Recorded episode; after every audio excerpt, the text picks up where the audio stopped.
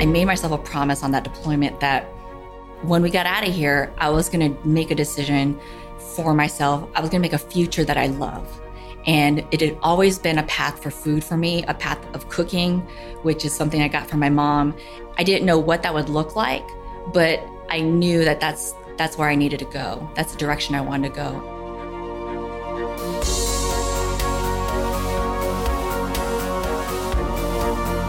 Welcome to Find Your Mission. I'm actor and activist Melissa Fitzgerald. This podcast will bring you into the lives of United States veterans and guide you along on their journey from private citizen to service to entrepreneur.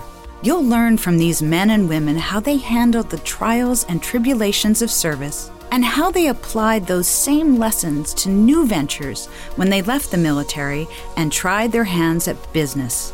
I hope these journeys inspire you to push yourself further, believe in your goals, and maybe find your own mission.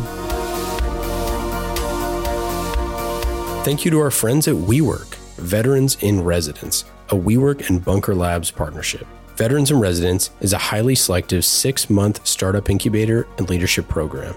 It provides veteran and military family member entrepreneurs the community, business support, and workspace to help launch and grow their businesses. Find your tribe. Create your life's work. Learn more at we.co slash veterans. That is we.co slash veterans, or click on the link in the show notes. Also, thank you to our friends at Dell Small Business.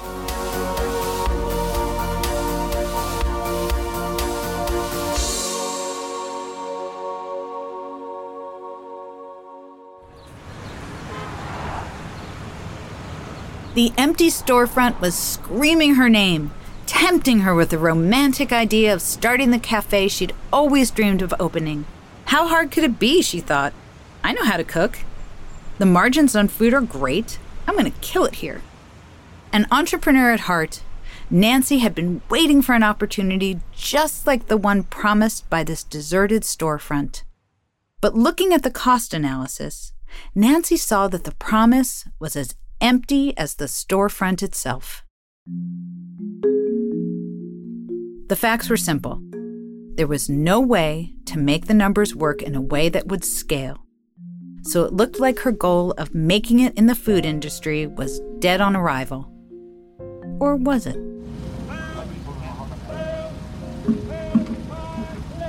Nancy grew up looking at the numbers and charting a path forward based on what they had told her, which is why when she was graduating from high school and the numbers in her family's bank account told her college wasn't going to be an option, Nancy came up with a new plan.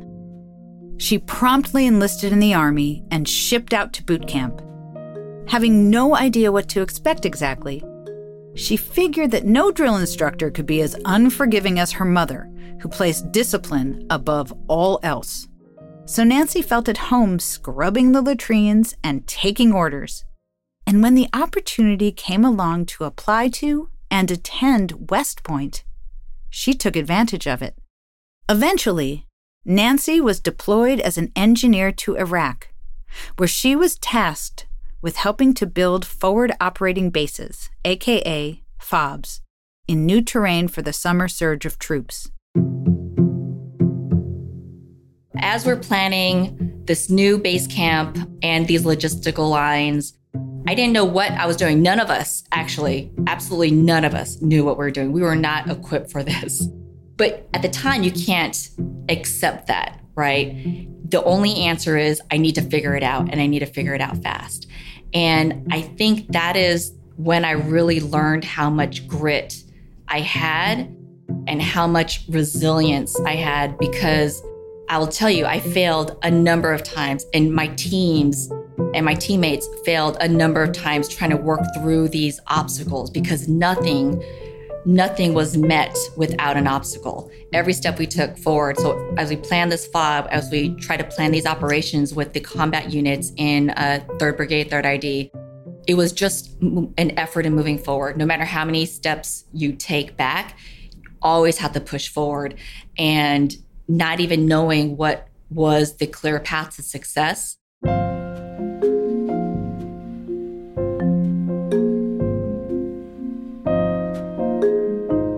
All Nancy had to do was look at the facts. These soldiers were coming, and they needed the support and logistical operations necessary to succeed. So they got it done. But some obstacles are harder to overcome than others, especially in your personal life. Nancy had met her husband while serving, and the couple struggled through years of separation due to multiple deployments. When they were finally back together, they looked at the facts. They couldn't survive together if they stayed in the service. Together, they decided to exit the service. And at the time, Nancy made a promise to herself that she would find a way into an industry she had always seen herself in: food. Back in the day, Nancy was El Paso's finest kindergarten-aged entrepreneur. She'd use her milk money to buy candy and then sell it for profit on the playground during recess. She also loved spending time in the kitchen, watching and cooking with her mother. Nancy desperately wanted to jump into the industry, but looking at the numbers, it was all there in black and white. The idea started as a cafe or maybe even a food truck, but it had to be very limited in the capital investment because, you know, we're just young kids that got out of the Army, and so we don't really have that many assets yet. And as I started approaching the cash flow statements and what it would really take to build this thing financially, I realized that that's crazy. There's no money in food businesses like the, what I'm preparing for. If I open up a cafe or I manage to get a food truck, it is nothing but grind and hustle. And I'm trading one super intense lifestyle, the military, for another super intense lifestyle, food. And with no way of ever being able to um, scale it, and with a super high risk of failure. Nancy entered the private sector instead and learned from successful business people around her what it looked like to build and grow a company. In the back of her mind, though, she was remembering the promise she made to herself, that she would find a way to succeed in the food industry. One night, when going over all the numbers again with her husband for how to make a food business work, an idea suddenly hit them. What if this was the business? What if these numbers themselves were the answer? They had figured out what it would take to make a business work, and they would show others the way. We took a step back and thought, you know, if we can't scale it and we can't see a huge amount of profitability in it, then what can we do? It then turned into an effort of reducing the obstacles. The biggest obstacle, of course, was financial. And then it hit my husband and I that if we can solve these financial problems of starting a food business for ourselves, then we can actually solve these problems for other food businesses, and maybe that's the business. And then after we started doing the numbers for that, it was perfect. It's something that can scale. The margins were amazing. And now we can get behind this. Nancy Preston opened a consulting business aimed at helping food entrepreneurs scale their business, find kitchens to work in, and make the numbers work. In a nod to her start as a young entrepreneur, she named her company Milk Money Kitchens. And coming up, you'll hear directly from her how she finally found a way to live out her dream.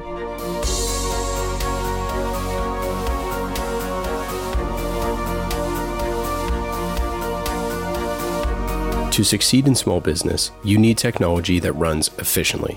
When you partner with the Dell Small Business Technology Advisor, you get advice, one-on-one partnership, and tailored productivity solutions, including computers, servers, storage, networking, plus thousands of top brand electronics, accessories, and software. It's how they help your small business make the most of every minute. To speak with an advisor today, call eight seven seven B Y D E L L. That's eight seven seven B Y D E L L.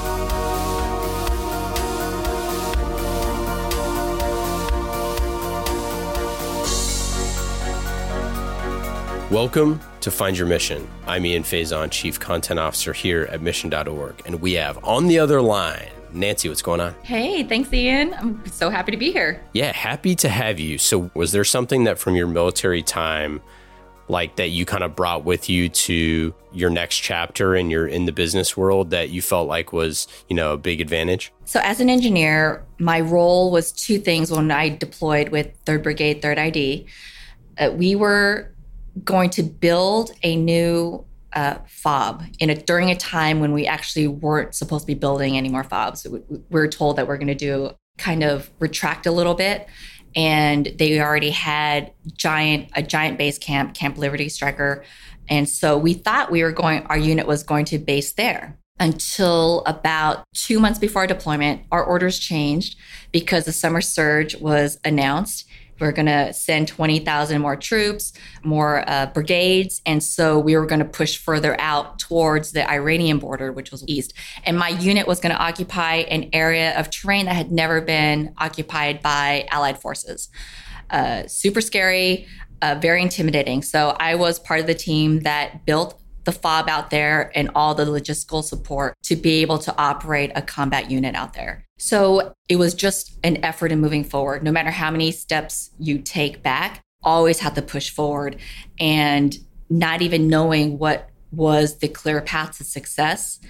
I think that's what I still pull from today and really helped me even make the decision to get out of the Army was if I can do it here and now, then I can do it anytime, anywhere. And that proved to be true because I left the Army in two thousand nine and no one was leaving the Army in two thousand nine. No one was leaving their jobs voluntarily in two thousand nine. And everyone advised me to not leave. I don't know if this, it's just this huge mass of unearned confidence I have, or this idea that fear is not going to stop me. It's not going to keep me. And that's why, that's what would keep me in the Army at that time was this fear of leaving. And thankfully, my husband was willing to also make that decision with me to get out and find new roads for both of us. So flash forward to this idea that's kind of been matriculating in the back of your mind uh, to start, you know, the company now known as Milk Money Kitchens. When did this come about? When we had gotten out of the Army, I went into engineer consulting for Booz Allen, and my husband went into business for himself. As I was working at Booz Allen, we're trying to figure out, you know, what this food business would be. Did you kind of take it on as your mission to uh, to help food entrepreneurs everywhere to make sure that they know how to do the books right, that they know how to, you know, scale and increase revenue, that they know how to, uh, you know, ultimately decrease that ever-growing bankruptcy rate and, and out-of-business uh, kind of rate that is kind of rampant in the food industry? Yep, yep, absolutely. This it's actually the cornerstone of our consulting. And when you talked about, you know, how romantic a food business can be, kind of like war can be in the back of your mind. It is crazy the mindset that food entrepreneurs have. They will walk by a space, an empty storefront, and say, hell yeah, I'm going to put a bakery there and I'm going to kill it. Having never, ever worked in a restaurant or a bakery, having no professional experience in it, um, having never run a business, this is, I've never seen anything like it outside of the military, thinking that, yeah, hell yeah, we can do this impossible thing. People that have never been in the medical field don't walk by an empty building and say, you know what, I'm going to put a hospital there and I'm going to kill it. I don't know what I'm doing, but that's what I'm going to do. But people in food do yeah. it all the time. They do it exactly. all the time. It's like, I've I've eaten food. I can cook at home. That's right. And so what we really want to do is ground their entrepreneurial vision into, we want to ground that vision uh, with a financial reality. We want to anchor their vision in a financial reality. We go through cost of goods sold. We go through all expenses. We really explain to them how their business can be profitable and how it can't be profitable and give them the reasons why. Now, they don't want to talk about, you know, uh, operations management or tax liabilities. This is not people in food. Chefs be chefing and cooks be cooking. That's what they want to be in. Uh, but we help them understand that cooking at home is much different than cooking as a business. You got to cook like a C E O now. And that means understanding your numbers and being able to build a team and making all this work in a very complicated environment, especially New York City, which in my opinion is the highest rate of failure for food businesses. In your backgrounds, being able to have those hard conversations with people, uh, or maybe, you know, pulling things from your military background that you were able to, you know, have hard, hard conversations and convince people to do what's in their best interest. We vote against our self-interest all the time. I'm amazed by how well we can do that, uh, myself included. And that's why I really focus on the numbers. I really focus on what it costs for someone, for you to put, as a, the foodpreneur, to put that product in your customer's hands from front to end. How much does it cost? And then how much can you possibly make from that?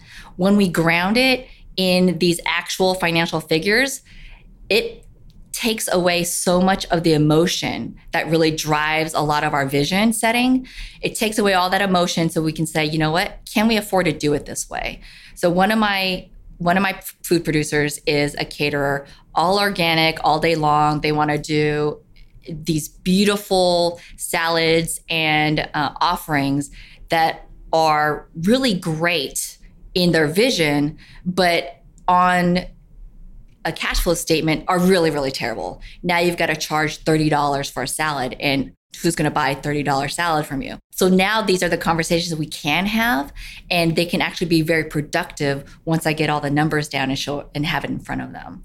I think that's the only way that I can approach getting people to get centered, be motivated by their vision, but still make very smart business decisions. When was the decision for you clear that you wanted to jump into the business full time? I was consulting in Abu Dhabi. My whole family was there. I learned so much. I had such a great role model with the C E O of that firm. It's based out of Colorado, but it had a, a giant headquarters in Abu Dhabi where I worked.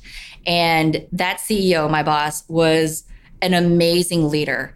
And what she built there, I was always taking these, these lessons, because in the back of my mind, you know, this business was just growing inside of me, and I just didn't know when we'd be able to when we'd be able to launch.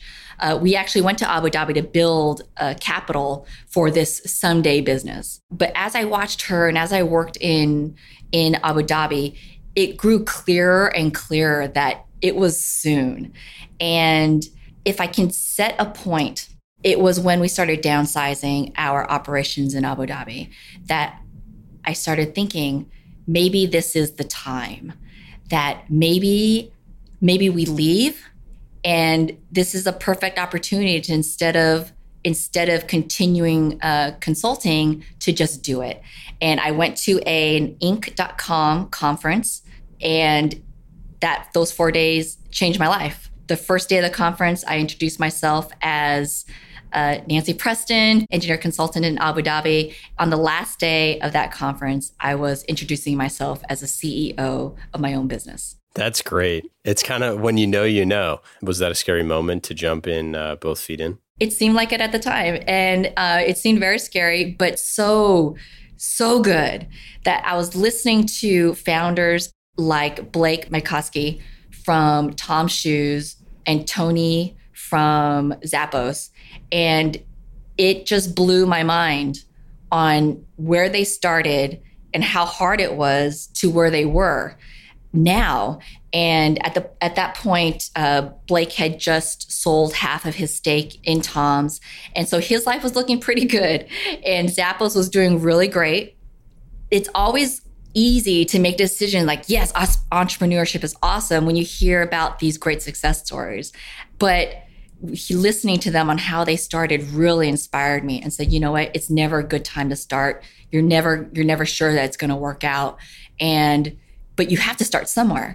And that philosophy is, is very known and proud and true in the military, that you just got to start somewhere. You have to execute something and then figure it out as you go. And so that weekend's when I decided that we're just going to figure this out. And I went back to Abu Dhabi. I put in my thirty-day notice for resignation, and we started making plans on moving back to the United States. Have there been any moments where you wanted to hang it up, hang up the uh, the apron and uh, and the chef knives and uh, and call it a day? I have a couple of answers for that. So when I was starting, I got a lot of no's. No one's giving funding to a new entrepreneur. No one's giving funding to someone who is starting a venture in a new industry, something that they're not currently in. And we had capital to leverage, but we still needed so much more.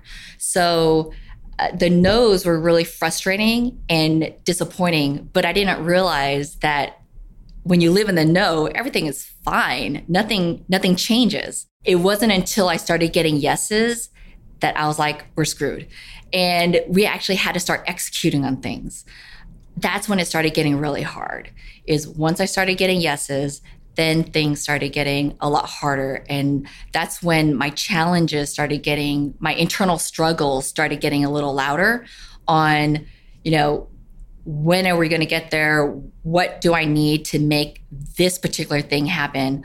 Um, and finding those paths to success, uh, those got very, very challenging because everything is on an expiration. Once a yes comes, we've got to be able to execute something to get to that next point, or else the opportunity is missed. And so that really res- revolves around funding. We finally got fully funded through an S B A loan, which no one thought we would get. That was back in May of twenty eighteen. And so now we're fully funded, and now we have to go.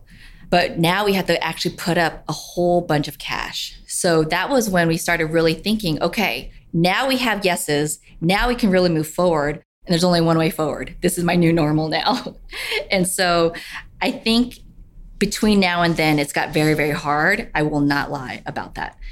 I will always be transparent how hard it is to start a venture, especially in New York City, especially in food. And there has been times when if I wasn't in the position that I am in, where I burned my ships, there's no going back, I may have made a different decision. It's been very hard sometimes to keep moving forward. Uh, but this is it. Accepting that I have no other option than to succeed is actually very freeing at this point. So we just move forward. There's only two ways off this ride. It's a successful exit and bankruptcy. So I've accepted this. I'm curious, when did you uh, find out about the Veterans in Residence program? One of the best pieces of, of advice I got when I came to New York City was I have to start networking like a beast, a pure beast. I had no connections in New York City. I had no customer base. I, we didn't even have any friends yet in New York City. And everyone said, you just have to network. I don't care how smart you are. I don't care how much money you are, you have. You need people behind you. And so um, I just went to every networking event I could go to. And every time I met someone that was in the military at one of these networking events, they always mentioned Bunker Labs.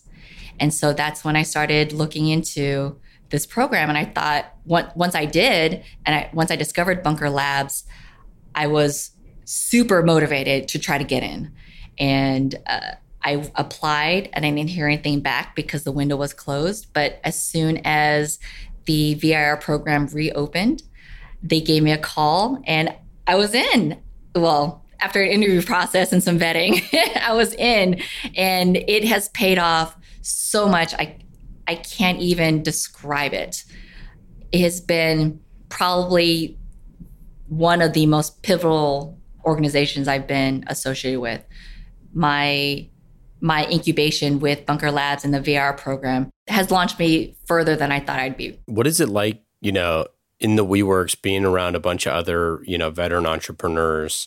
You know, I'd imagine, especially since you consult, you know, entrepreneurs for a living, I'm sure there's a ton of stuff that both you're able to share and then you're also able to learn from your peers. Being around them was awesome because when I was working at home, in my home office, it's very difficult to keep my mind straight on every task I need to do and not get distracted by being a mom and having to clean the laundry and do dishes. So being very isolated was a, is a huge downside of being an entrepreneur. It's actually very similar to being a leader in the Army, is you're very isolated, even through really, well, especially during really hard times, because I can't share with the people that are closest with me that on my in my platoon and in my company how scared I am or how difficult this is or how, you know, it's really unlikely that this is going to be successful, but we still got to do it.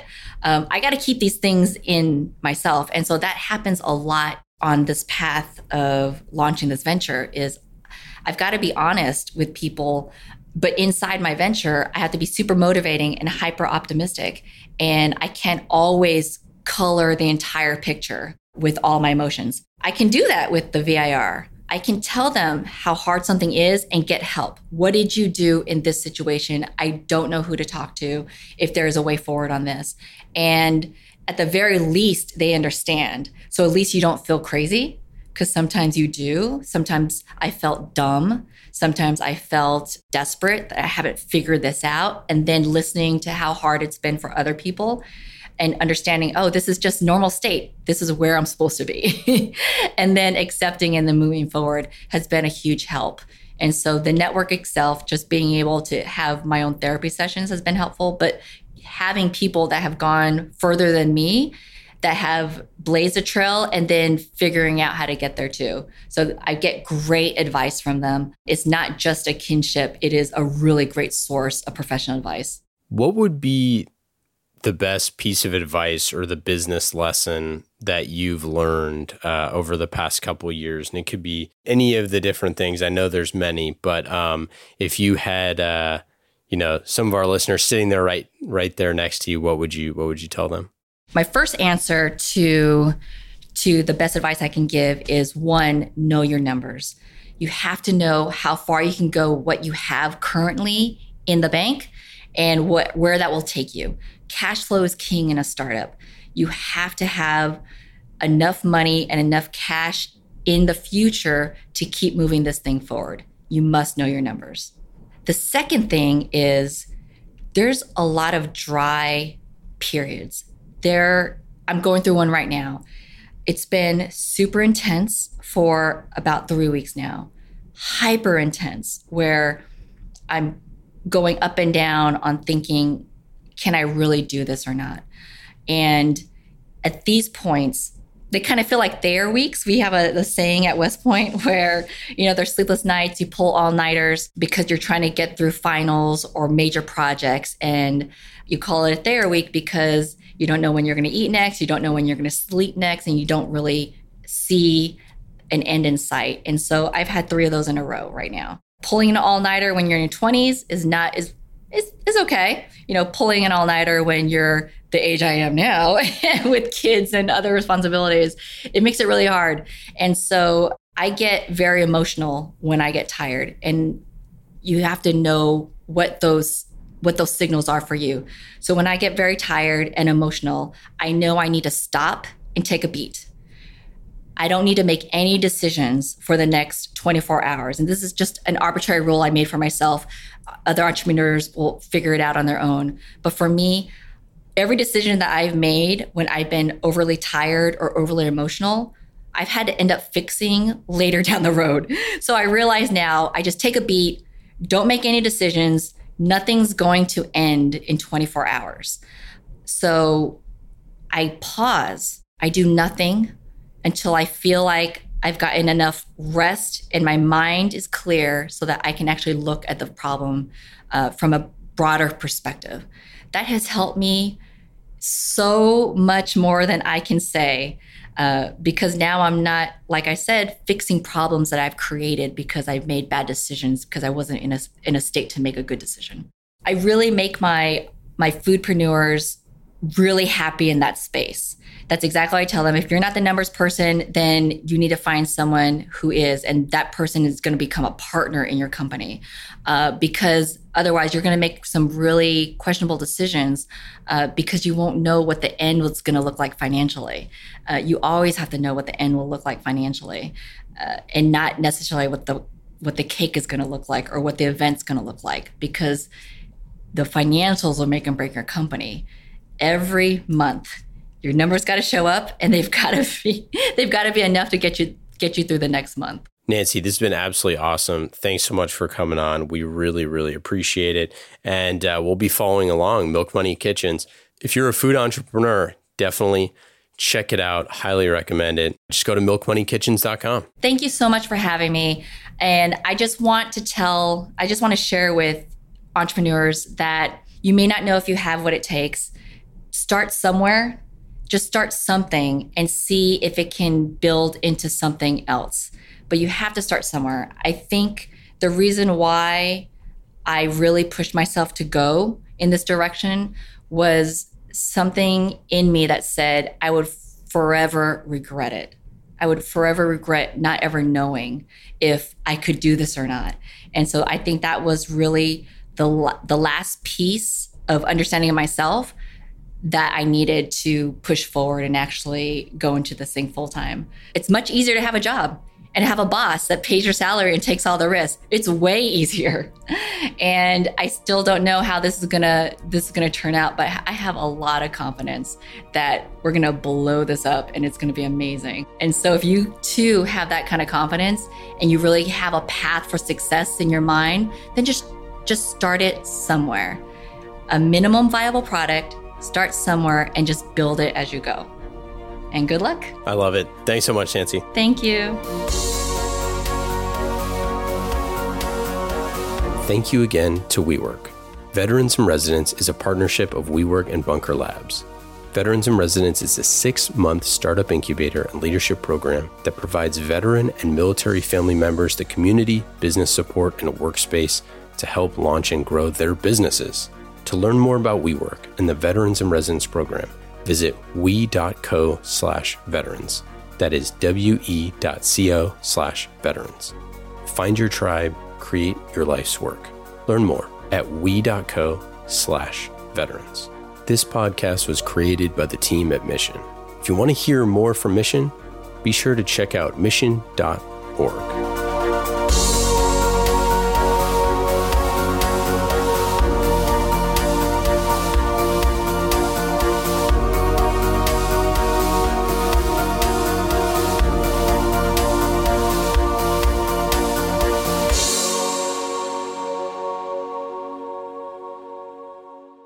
There's nothing small about your business. That's why Dell Small Business Technology Advisors are ready to give you trusted advice, one-on-one partnership, and tailored tech solutions like computers with Intel Core processors. Call eight seven seven B U Y D E L L to speak to an advisor today.